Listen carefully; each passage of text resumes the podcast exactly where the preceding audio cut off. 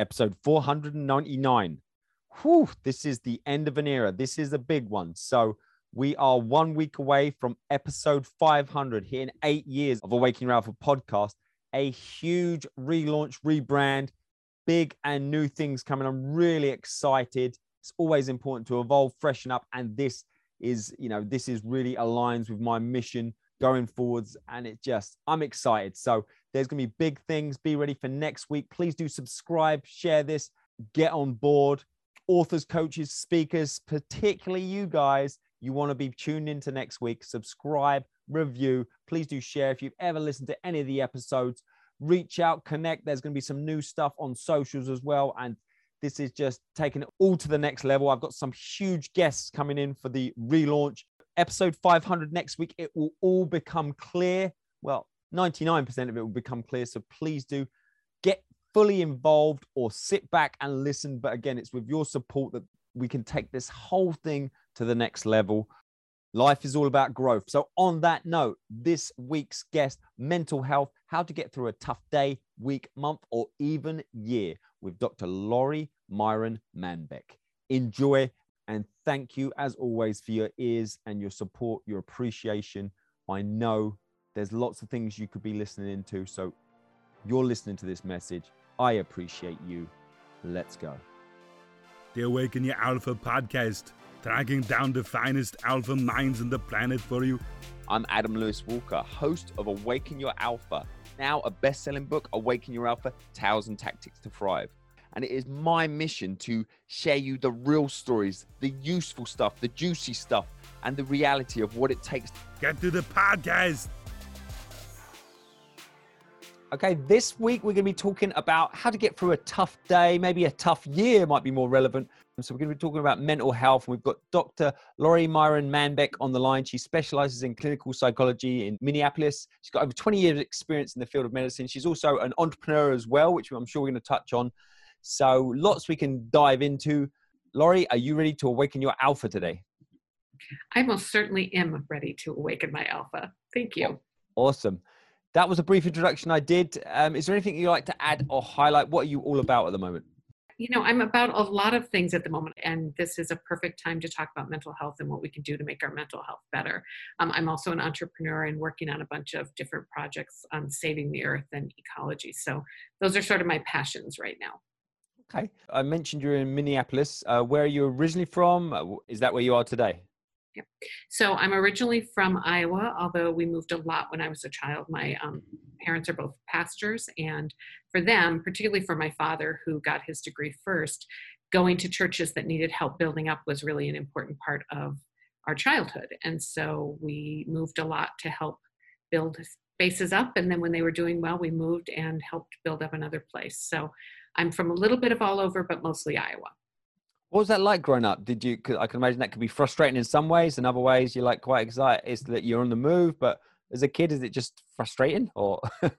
you know, I think it probably depends a lot on the kid. I was really shy, and so um, I my my older brother was somewhat bullying, and so that took a hit on my self esteem when mm-hmm. I was mm-hmm. around 13. So when we moved when I was a little older, it was hard because yeah. you know, I was again I was shy, and it's hard to move. Start from scratch. Well, and we always moved to small towns, and in small towns, you know, like all the other kids had bathed together as five year olds. So they had literally known each other from the time they were in the hospital being born. And so it's a weird thing to move into a community like that when you're 13 years old and already feeling awkward and, you know, like you don't fit in anywhere. Yeah. When did you decide you was going to get into psychology? Was that always the way? Was that obvious, or was you know? Talk, talk to us a little bit about how you got to this point. Yeah, I think I was raised very much to believe that it's our responsibility to take care of each other and that what we should be focusing on is finding ways to make the world and the people around us better and to make um, people more comfortable and so i think psych- psychology was always sort of in the back of my mind. Obviously when i was little i didn't know about it so i thought i'd be a teacher or a nurse. Um, as soon as i started you know broadening and learning more as an adolescent psychology seemed like it would be a good path. I'd love to talk to people. I think people are fascinating. I think um, I love hearing people's stories. And really, that's a lot of what psychology is about. Definitely. Um, so, what when it comes to people who do I suppose, do very well mentally, and and you obviously you help people who are maybe not doing so well. I mean, what are your thoughts around uh, tips to have a really good day or week, month, and year? Because I know as this well, even when this go likely goes out, people are going through challenging times on a global scale.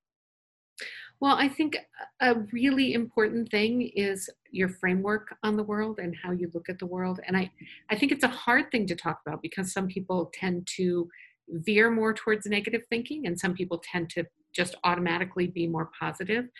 But I think what's interesting about this moment is that I think it's a good time for people who tend to be more positive to recognize what it feels like to be more negative because even the people I know who are really forward thinking and always seeing the glass half full are struggling right now mm. because it's hard to see that the glass has any water in it at all right now sometimes. And so I think one big message I would say to people is how you frame the situation you're in, how you look at it has a lot to do with with mental health and how you're going to feel.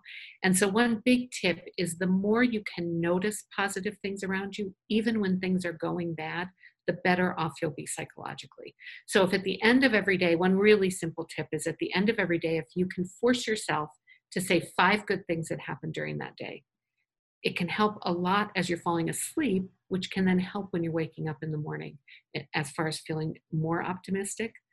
I think the other thing I would say right now is that, especially during this time that's so complicated, people need to give themselves a break mm. and feel okay about feeling not okay some of the times.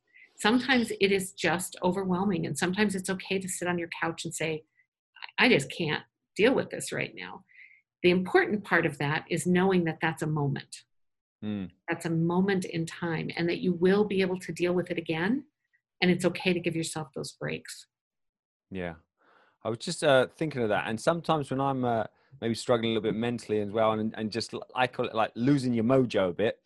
Um, it's almost like it's in the evenings as well. Sometimes I feel like um, I'm tired, so I know, know I should probably go to bed. But there's also that little piece of me, and I was like, why is this? Because I, I want to go, but I sometimes stay up, and I wonder if you get this. Uh, you've had this from your clients and stuff. Stay up. There's a piece of it because I'm kind of I don't want tomorrow to start. Like I'm not looking forward to tomorrow, for example. So it's yeah. just that stand up, and then you feel even grottier, and then it's like, uh, it's just, and it's just that it's, it's from the outside. You even saying that you can see it's crazy, and when you analyze it, but at the time, it's just like you just want to put off tomorrow. There's that little piece of it. What are your thoughts on that? How comes that? I think it's wonderful that you brought that up because I absolutely get that. It's the end of the day and you're exhausted, but you're like, well, as soon as I go to bed, I'm going to wake up. Mm. And right this moment at 11 o'clock at night, I don't have to do anything. I don't need to save the world at 11 o'clock, but when I wake up in the morning, I'm going to feel some pressure to make something good happen. Um, and I think what I would say is that if you can figure out some good sleep routines and good ways to go to bed, so if you can figure out ways to tell yourself, um, positive story as you're going to sleep or to visualize. I don't know if you've ever used visualizing, but one of the things visual, visualizing if you know about it is basically putting yourself in a place that feels good.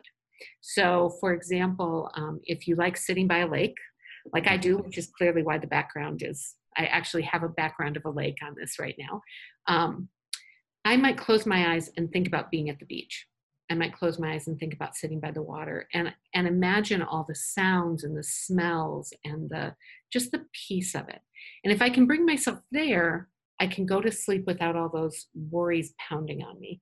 And the truth is, I'll wake up better in the morning because I've allowed myself that relaxing time and the sleep. And I think to remind yourself again that you don't have to tackle everything the next day. Mm. It's okay to tackle little bitty things, and it's okay to have moments where you can't tackle anything. But I think your feelings are pretty normal. Yeah.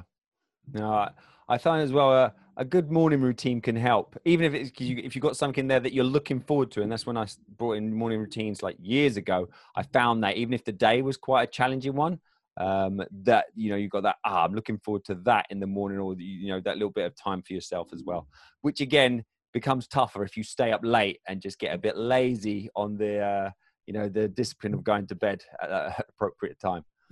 Well, and I think what you can almost do is punish yourself then. So you stay up late which sets you up bad for the morning. And then when you get up, you say, Oh, I slept late, so I don't get to have that 20 minutes of coffee time while I read a book. Yeah. or that time where I meditate. And so I think that that's that's a horrible setup and we do that all the time to ourselves set up situations that make things worse Yeah. because because we're just not putting our our own mental health first Yeah. Yeah. And you always feel, feel like you're chasing the day and, and, you know, chasing the day. And yeah, everything's harder when you're tired as well.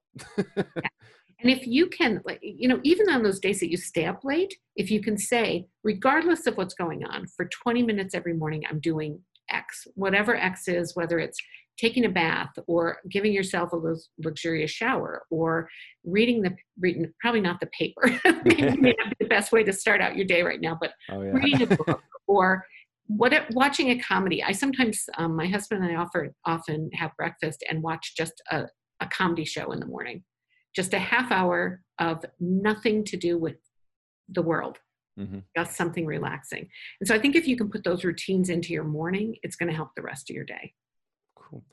Um, what was a really challenging time in, in your mental health over your years? I know you mentioned about moving around and you were super shy when you were younger. It could be more into adult life. At time it was a, a real challenge. You had to ultimately awaken your own alpha. Yeah. Um, I would say when I got divorced, um, I was I it was my choice and I left and and I left because I knew that I had to because it was my marriage was just not um, I was not my best self in my marriage and really didn't have the option to be that and it felt very lonely there not because my ex-husband is a terrible person but just because it wasn't the right place for me to be fulfilled and to find myself but everyone who's been through a divorce knows that even if it's your choice, it's horrible. It's really difficult. And so I absolutely remember sitting on the floor of my living room of my new house. And um, it was a day that my daughters weren't there because they were with their dad. And I remember crying and feeling like I was literally breaking into pieces. I felt like I was glass and that I was shattering into a million pieces that I could not collect. And I, what's important to, to me about that is that it was the first time in my adult life that I think I've had clinical depression. Mm. And it felt so heavy um, that I couldn't, I would get up to wash the six dishes that were in the sink and I couldn't do it it felt overwhelming. Every single thing felt overwhelming. Now, I will say that I was still able to go to work. I was still able to do the things I needed to do. And when my daughters were there, I pulled it together and did it. Not everybody can. So my clinical depression never got to the extreme where you really can't do anything. But I think what was good about it for me is that it made me even more compassionate to the people that I work with who are experiencing that level of depression what pulled me out of it, which is such an interesting, just a picture of who we are and what we need in our lives. What pulled me out of it is I did something with a friend, and the friend did something so funny that I literally laughed for 20 minutes. Now that was not a miracle cure. It, I, you know, I'm not saying that, and then my depression was gone, but I think it was the start for me. This joyfulness was a start of being able to move on. Um, and it's one of the things that's so powerful is that it is absolutely true that the more you can focus on positive things, the more you can notice someone being kind, or you can notice when someone lets you in in traffic, or any of those kinds of things, that all adds up. And I think a big danger right now is that we're all noticing the negatives because they're so loud. Negatives are negatives are so noisy. Mm. They're just overwhelmingly noisy. And what happens with that is that we already know there's research that shows that I think it's something like you have to see three positives to counteract every single negative. Negatives stick with us more. And I think that that's probably, uh, probably frankly about evolution. Yeah. If something's negative in your environment, it might actually harm you. Um, and so I think for an evolutionary, you know, survival uh, strategy, you have to notice those negatives, Yeah. right? You really got to pay attention to that one, You that have- one tiger that's heading for you. Exactly. you, you, you can notice the beautiful flowers, but if the tiger's on its way, that has to be your focus. priority. Yeah. Um, and I think what happens in the modern world is that a lot of the negatives that we're bombarded with aren't that. You know, it's not a tiger. I, Yeah. I've never actually had a tiger walk into my house, um, but my but sometimes I react as if it has, even if that's not the case. And so, I think one of the strategies that's so helpful is just to make sure that you are noticing those positives and saying them. So when you notice um, someone being kind to somebody, tell yourself that story because you want to counteract those negatives so that you're at least on a level playing field. Because the truth is, even in the midst of all of this, there are incredibly beautiful things happening around us all the time. People, you know, if you walk into a care facility, and people often complain about nursing homes, and that's where I do my clinical work. Um, but if you walk in and you just stand and watch, what you see is people putting their hand on somebody what you see is people looking someone in the eye. You also see things that you're not so crazy about, but what you really can see if you're looking for it is people taking a moment and taking care of each other. And that for me is essential for good mental health is to make sure that you are also noticing those things.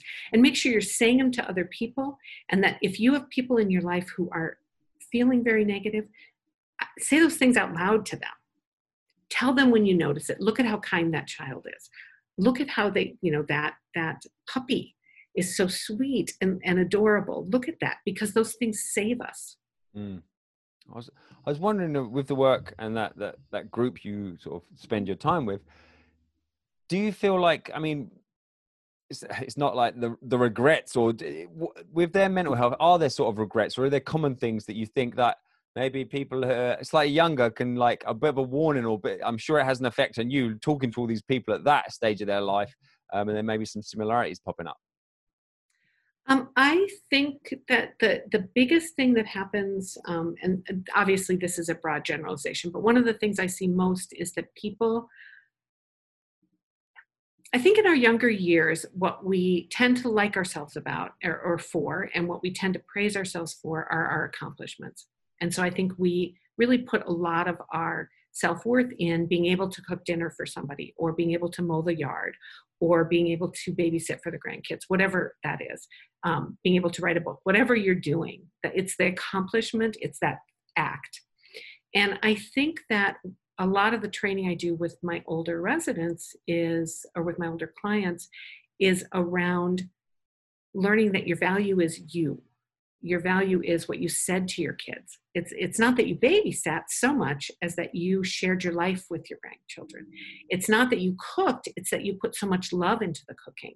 Because I think if, you know, for any of us, frankly, most of us at some point in our lives are not going to be able to do all the things we're doing right now we we age and we can no longer ride a bike or we can no longer walk sometimes or our hearing gets bad and so i think relying on those things as our self-esteem can be really difficult as we get older. So, what I do a lot is um, talk to my clients about how much I enjoy them and how wonderful they are exactly as they are at this moment, and that they never had to bake me a cake for me to like them. And and most of what we give to other people is this. You know, most of most of it is this talking. Most of it is looking another human in the eye. It's caring enough to ask me the questions about my life. It's it's being with someone. It's all things that we can continue to do throughout our lifespan. Holding someone's hand, tricky in COVID, but holding someone's hand is tremendously important. And frankly, that's one of the things I'm seeing with my clients right now is that so many of them are not able to be in a room with their families. They're not able to yeah. hold hands. And that is very frightening and really difficult to deal with. So I think my biggest message as far as growing older is as you're growing older, think about your accomplishments and what you give to the world. Try to think of it in a broader sense. Try to think of it as coming from inside of you. It's wonderful to do all the things externally too. So I'm not saying don't bake the cake. If you want to bring me a cake, that's awesome. I think those things are wonderful. My mom cooks for me all the time. But also notice that that's coming from someplace way more important than the cake. Yeah, definitely. It's, it's interesting. Interesting. You're talking about these, uh, you know, external accomplishments and putting too much stock in them. And uh, I had a depression in, in, sort of around 2010, and it was when I put far too much stock in. I was a pole vaulter and all this external stuff of trying to get to the uh, Olympics. Wow. Uh, but it did mean because I had a, an accident in the rain. It did mean that rug was pulled from under me, and I was not as mentally strong as I thought. And I'd put way too much stock into the pole vault thing um, and is my identity, but also just in self worth. So when that was gone, it was very, very hard for me to, uh, you know, to deal in the, the years following that for a while. So yeah, I get it, and I'm I'm very uh, I'm very aware of that. And it is, you know, if you're good at something, you're doing well. It's very easy to get sucked up in that and go down that route um, too much, like you yeah. say. and the other thing I want to say about that which is equally important is if you are caring for an older person or for someone who has had an accident and become injured or for someone who is is very ill remind yourself to tell them the reasons you like them mm. that aren't. You used to you, you don't say to them i like you because you used to bake me dinner. Say i like you because when you baked me dinner there was so much love in it and i always knew i could count on you and those are things that then will boost people's self esteem because they'll see, I'm not just a burden. I, am not, um, you don't wish that I was there. You, you don't you don't want me to not be here because I'm not that person anymore. And that's hugely important. And I can't overstate how much that helps. I can't overstate how much just compassionate praise helps people. Yeah. Um, sometimes it is true, particularly with people who don't have long term depression, but someone who's depressed because of the situation. I go into the care facility and they're depressed because they're there and because it's not where they wanted to be and they can't do everything. Sometimes even just the act of sitting with me for an hour and having me remind them of how of who they are inside and having me remind them of how likable they are and how beautiful their laugh is and how their smile just lights up their face. Sometimes the staff will say to me, "Wow, that intervention that was an hour long really has shifted things so that we're able to move forward and the depression is much less pressing. And so I think to remember that those comments, those moments of praise that are just truly based on the joy the person brings into the world um, are tremendously important and they're so simple. That's so simple. Awesome. And we're going to move into the alpha round now. And I like to start that off with Is there a particular quote that really kind of sums up your approach to life or one of your favorite quotes? Um, give me a second because I have a quote in my other room as well as the book because I don't want to forget the name okay. of it. Okay, do you want to go grab? No, I'm back. So I, the book is funny um, because it is a tiny little book. Okay. And it's called The World According to Mr. Rogers Important Things to Remember by Fred Rogers. And I like it because he's just so very kind. And his, you know, Mr. Rogers' neighborhood, um, even looking back at as it now at it now as an adult, it's such a kind place. And the messages are so on point about community and about caring for each other and the calmness of it. It's just such a lovely message for kids and also for adults. And so I actually saw this, you know, and bought it because I think he's, um, I think his quotes are worth reading every day. And just they're kind and, and wonderful. So it's probably a very different book from what you usually hear. and it's not that this is the only kind of book I read. Yeah. I actually do read other books as well, but that's that's one that came to no, mind. That's that's great. And and not being an American, I wasn't that aware about Mr. Rogers. And then until I think the first time I came aware of him was when I someone had shared um, he did that sort of speech or appeal to the I think it was a U.S. senator yeah. to yeah get funding for I think the TV children's TV PBS yeah. PBS yeah and wow what a what a speech he did there and that is that is I love that that make that makes me smile seeing that whole thing and then I obviously became aware of him. Um, uh, well, I like this quote a lot because uh, it has to do with understanding that the everything that happens in your life is yours and sometimes it's terrible things, sometimes it's depression, the loss of a loved one. It's not that those things are okay. And I would never say to anyone that, that, you know, suck it up, that's okay. I don't believe that. But every piece of that becomes part of who you are. And I think that grief and um, it's important. Grief is important. And I think that those difficult things inform us and create us. And so I don't want them to happen to anyone. And I always tell my clients if I could have a magic wand and take away those bad things, I would do it in a heartbeat. However, once we've had to experience them and go through them, they become deeply embedded in us and they're just a part of us. They're a part of how we view the world and how we react. So this is a quote, and the last our uh, author's name is Cheryl, and I I'm not quite sure how to pronounce her last name. It's S T R A Y E D. Okay. So I'm just not sure. Strayed is sort of my guess, but I'm not entirely sure. And here's the quote Whatever happens to you belongs to you. Make it yours. Feed it to yourself, even if it feels impossible to swallow. Let it nurture you because it will. So for me, that is just that story of accept it and it, will it will hurt sometimes a lot and seek help and get assistance through things as you need it talk to people reach out but also just know that that is all a part of you any particular habits or resources terms of mental health i know we mentioned stuff you know multiple things throughout the interview that you think are a good habit to you know have better days. Yes um, i mean i think again setting time, time aside usually in the morning is great just something that's for you and just yours and calms you and relaxes you. Um, remembering to breathe and to slow down your breathing and one of the breathing techniques that i really recommend to people if you're just starting to amp up or you're starting to feel stressed is breathe slowly and make sure you breathe all the way into your belly because we were talking about tigers earlier um, what happens when we start getting anxious is that our brain starts believing that there's a lion, and there's almost never a lion. And when we breathe into our belly, it actually signals our brain that there's not a lion in the room. And what we tend to do when as we get anxious is that keeps amping up. And so our brain starts reacting as if we need to flee or fight. You know, that that, that yeah. those are our options when the truth is there's nothing that we can run away from and there's nothing that we need to fight at that moment. So breathe way down into your belly so that your belly actually extends because it sends a message to your brain that you're okay. Um, the other thing I would say is always give yourself time to slow down. Again, if you are feeling like I'm just going to explode, just stop. Just stop and slow everything down, and it will help a lot of the time. It'll help almost all the time if you can get yourself to do that.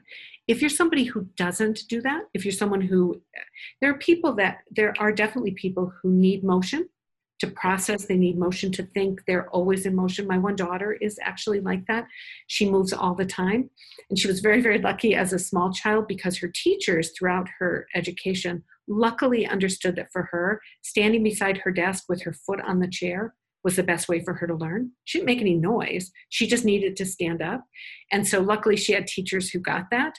Um, but now she's developed lots of strategies to keep moving, even if she isn't in a situation where she can get up and jump around. So, for her, she does things like this just so that she can have that movement and helps her. So, for those that listen on podcasts, where you touch your, oh, your thumb sorry, yeah. all, all, the way down the fingers and back. I'm so sorry, we're not. I, was, I, was, just thinking that. Was, oh, yeah, so touching her fingers to the tips of, of her, or her thumb to the tips of her fingers, just to give herself something to do. Another thing I would say is um, at the end of the day, really make a habit. And I mentioned this before, but it's so important that I want to mention again. Make a habit of naming the good things that happen during your day and make yourself do it. And even if it's a terrible day, it can be, and I always tell people it can be the silliest thing. It can be the sun was out today. It can be it rained today because we really need the rain. It can be I saw a really cute um, dog by the um, in the park. It really can be anything, but if you can name those things, um, notice when people are kind to you. Like pay close attention to that and say it to yourself. That was really nice that my partner brought me that piece of bread, whatever it is. But just make sure that you're saying it to yourself and try to reach out to people yeah. when you are feeling alone. Really do make that step. And one thing I would recommend is don't try really hard not to have a list of who contacted you last and who you contacted last. great point. do that it's all petty, isn't it? Yeah. well, we, we do that all the time. And with my clients, um, my older clients, often they'll say, Well, my granddaughter never calls me. I always have to call her. And my response to them is, Remember when you were that age and how busy your life was? Yeah. When you call your granddaughter, what does she do? And the response is almost universally, She talks to me. Does she seem to enjoy talking to you? Yes. Then it's not that she's avoiding you. It really is just that she's busy yeah. And people get into routines as well, don't they? I feel like sometimes it's almost like, oh, you call them, and it's just like the routine. Sometimes they're kind of expecting you to call them, so they sometimes don't reach out because that's just how that relationship has evolved. Is you call them, and that's just the way it is. And it, you know, it's easier said than done because there is a piece of you that thinks, oh, why am I always calling, or or the other way? And it, but it's yes, I suppose it's it's interesting because we're all probably in the situation as well where we're the one who doesn't call and someone calls us and we don't you know we don't probably even are that aware of it. So it works it works both ways. Well and i think that brings up such a good point that i think um, it's better for us if we can try not to keep a scorecard. Yeah. Now i'm not talking about toxic relationships. Mm. i'm obviously not talking about relationships that hurt you. That's not what we're talking about. What we're talking about is relationships that are really good and you know they're good. Yeah. Then don't keep a scorecard yeah i, I, I mean everyone does this, but I think guys especially are really bad at keeping in touch with each like old friends and stuff. And it's just you when you do meet up or contact again, it's like you just spoke yesterday. But you know, if you're not aware of this, sometimes just, it could be actually years. well, I, I think that's true, and I think. I it's think sometimes it's quite weird for a guy to ring up just to you know sometimes just if they haven't done it before and they're not in the sort of they're not people aren't used to it just to say like not calling for a reason, just to like, hey, what's up? You know, as opposed to having a reason to call. Mm-hmm. So, yeah. Well, and I think I think that's a really good point, and I would encourage um, men to do that. Like I would encourage. I think it's really good for your mental health to have people that you just call. Mm. Um, but I again don't keep, don't have a scorecard because it's never helpful. And whenever you can, reach out to people. It's really good for you. Definitely awesome. And what's the best way for people to connect with you if they want to continue the conversation and find out more? Um, well, probably the best way to connect with me is um, through. I have a website for the business that I have, which is mm-hmm. separate, but there's an like an information form on there. They can definitely reach out to me that way. Um, it's probably the best way because I don't have a. I also have a Facebook page. Okay. What's so, the uh, website? And yeah, just briefly tell us about your because I know you have you like your entrepreneurial business and you do your psychology as well. So yeah. So the entrepreneurial business is called Inclusivi-Tee, um, which is I N C L U S I V I dash T E E. And we're an eco friendly um, fashion brand. We also do a lot of community events around justice and kindness. And we were formed, I formed the company three years ago because I wanted to do more to spread a message of let's take care of each other and and let's promote justice and make sure everybody is is included so inclusivity obviously the title so our goal is really that and also to create fashion that doesn't um, hurt the the environment because fat, the fashion industry is a pretty bad um, takes takes a pretty big toll on the environment so that's the company and um, I, people can definitely reach out there and find me there. And then we also are just, I just as a little plug, we're just finishing a book that's called You Can Save the World. In fact, you're the only one who can. And it is just um, full of tips for taking better care of the environment and things you can do in your everyday life, like um, make your own laundry detergent, like just interesting things that I didn't really know anything about, um, some of which I didn't know anything about. So it's, I think it's a great book. I'm excited about it. Okay, well, Laurie, thank you so much for sharing the time with me today. It has been a pleasure. The Awaken Your Alpha podcast. If you've ever thought a TEDx talk is something that would be cool to do and help share your message, please do head over to talkxcelerator.com. That's talk x c e l e r a t o r.com forward slash masterclass and you can get this completely free training masterclass on how to become a TEDx speaker and thought leader without desperately chasing and wasting your time on the wrong opportunities. It really digs into the three key secrets to landing your own TEDx talk. All right, have a great week, amplify your message, and amplify your mission. Do the little guy a favor, subscribe and review. It'll help get him off my back.